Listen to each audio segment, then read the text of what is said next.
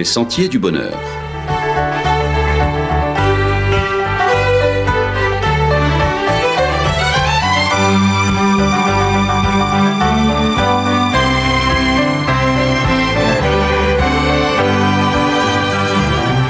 Une émission qui vous apporte un message d'espérance, de paix, de joie et de confiance. Chers amis auditeurs, bonjour. Le mercredi 15 juin prochain, les élèves de terminale générale et technologique seront concernés par la traditionnelle épreuve de philosophie pour l'examen du baccalauréat. Cette épreuve n'est plus la première à ouvrir la session du bac.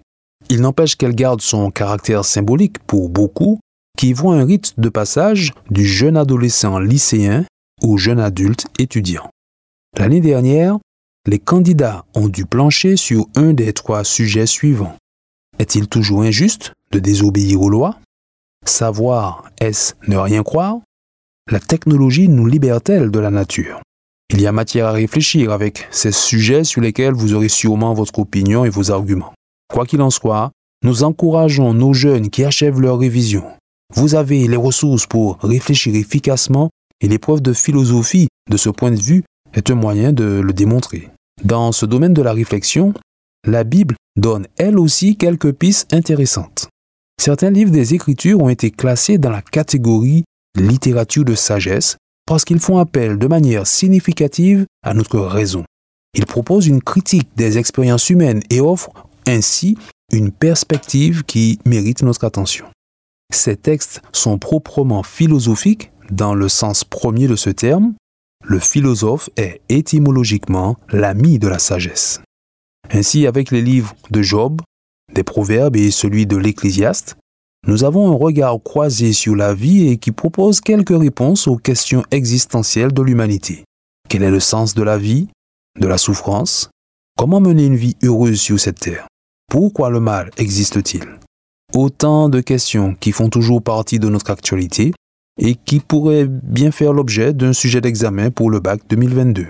Maintenant, il est important de noter que la sagesse biblique désigne à la fois le savoir-faire du commerçant, du paysan ou de l'artisan, elle désigne aussi l'aptitude intellectuelle du scribe ou l'habileté politique des conseillers du roi. Une sagesse que l'on peut définir comme holistique, c'est-à-dire qu'elle concerne l'être entier. Elle finit par conduire celui ou celle qui l'accueille et la développe dans une vie heureuse avec des relations harmonieuses avec Dieu et avec son prochain. Pourtant, le livre de l'Ecclésiaste bouscule quelque peu cette approche. Il laisse entendre deux voix qui accompagnent ceux qui marchent sur les sentiers du bonheur. Deux voix qui poussent à réfléchir. Prêtons donc l'oreille un instant.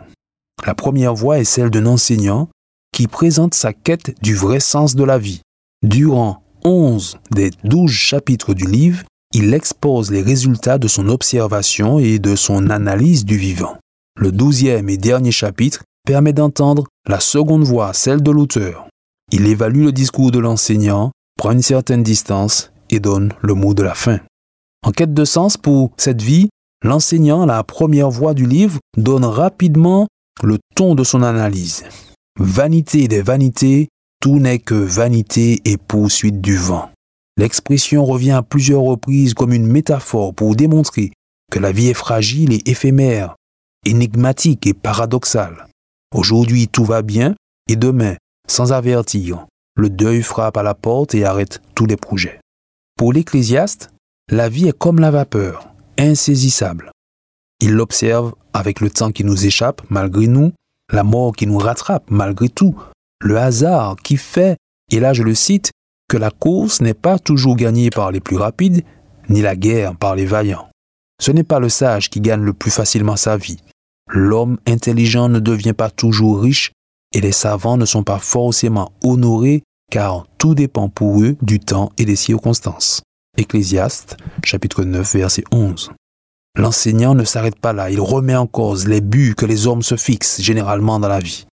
Il écrit au chapitre 2 concernant le travail. Tel homme a travaillé avec sagesse et science et avec succès, et il laisse le produit de son travail à un homme qui ne s'en est point occupé. C'est encore là une vanité et un grand mal. Le plaisir comme but dans la vie n'a pas plus de pertinence à ses yeux. J'ai dit à mon cœur, écrit-il, toujours au chapitre 2, Allons, je te montrerai par la joie, et tu goûteras le bonheur. Et voici, c'est encore là une vanité. J'ai dit du rire insensé et de la joie. À quoi sert-elle? Il questionne même le sens du religieux quand il écrit son constat au chapitre 8.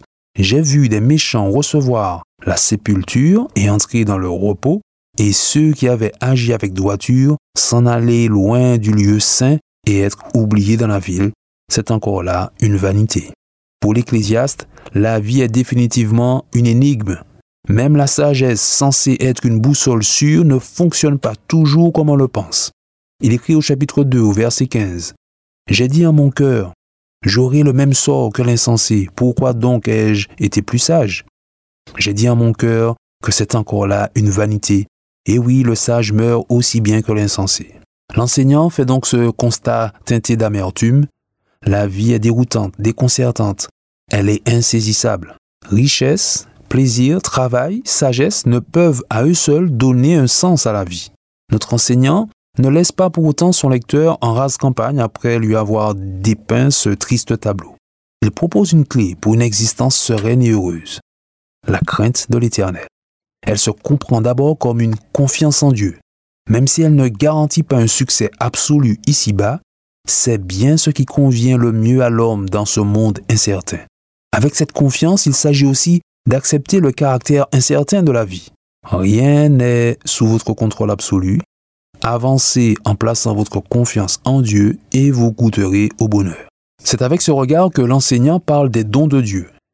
Il évoque la jouissance des choses bonnes et simples que la vie offre comme l'amitié, la famille, la vie de couple, un bon repas ou le simple fait de passer une belle journée. La meilleure façon de les apprécier à leur juste valeur c'est d'adopter une attitude de totale confiance en Dieu.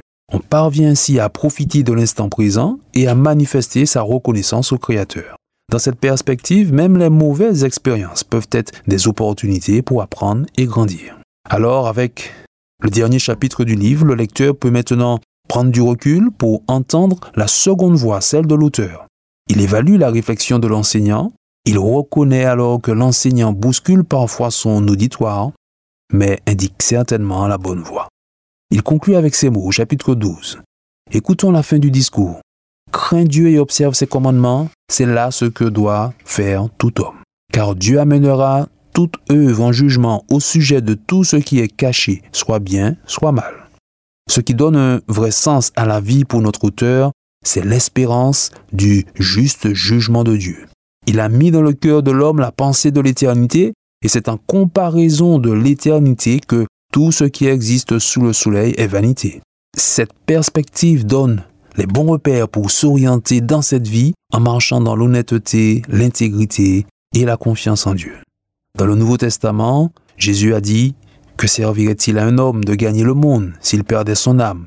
Ou que donnerait un homme en échange de son âme? C'est aussi lui qui a déclaré qu'à chaque jour suffit sa peine. Un discours qui s'inscrit dans la suite de celui de l'Ecclésiaste. Il le complète et invite les humains à lâcher prise, à déposer aux pieds du Seigneur leur fardeau et leur lutte. C'est la condition pour trouver en Dieu le vrai repos, malgré l'incertitude et parfois même malgré l'injustice de la vie. Finalement, l'Ecclésiaste est un philosophe, un ami de la sagesse. Son livre est pour tous ceux qui s'interrogent sur le sens de leur vie. Il faut reconnaître qu'il n'est pas aisé de suivre l'Ecclésiaste dans sa réflexion. Le lecteur est souvent bousculé, pris à contre-pied, emmené dans des voies sans issue. Il peut avoir l'impression d'être dans un labyrinthe où seule la confiance en Dieu, créateur, souverain, d'une sagesse insondable, peut l'en sortir. C'est sûrement dans ce chemin de la foi qu'il faut chercher et trouver le sens de la vie. À bientôt, chers amis auditeurs.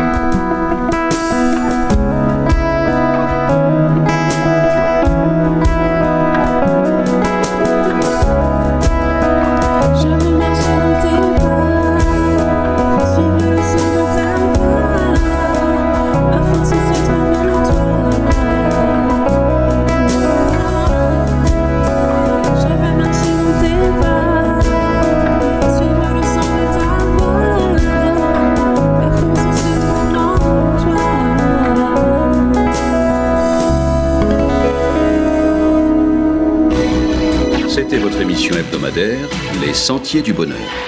Un programme présenté par l'Église adventiste du 7e jour. Aimeriez-vous lire le texte de la causerie d'aujourd'hui? Demandez-le. Il vous sera envoyé gracieusement. Nous tenons également à votre disposition notre cours de Bible gratuit par correspondance. Nous le recommandons vivement à tous nos auditeurs.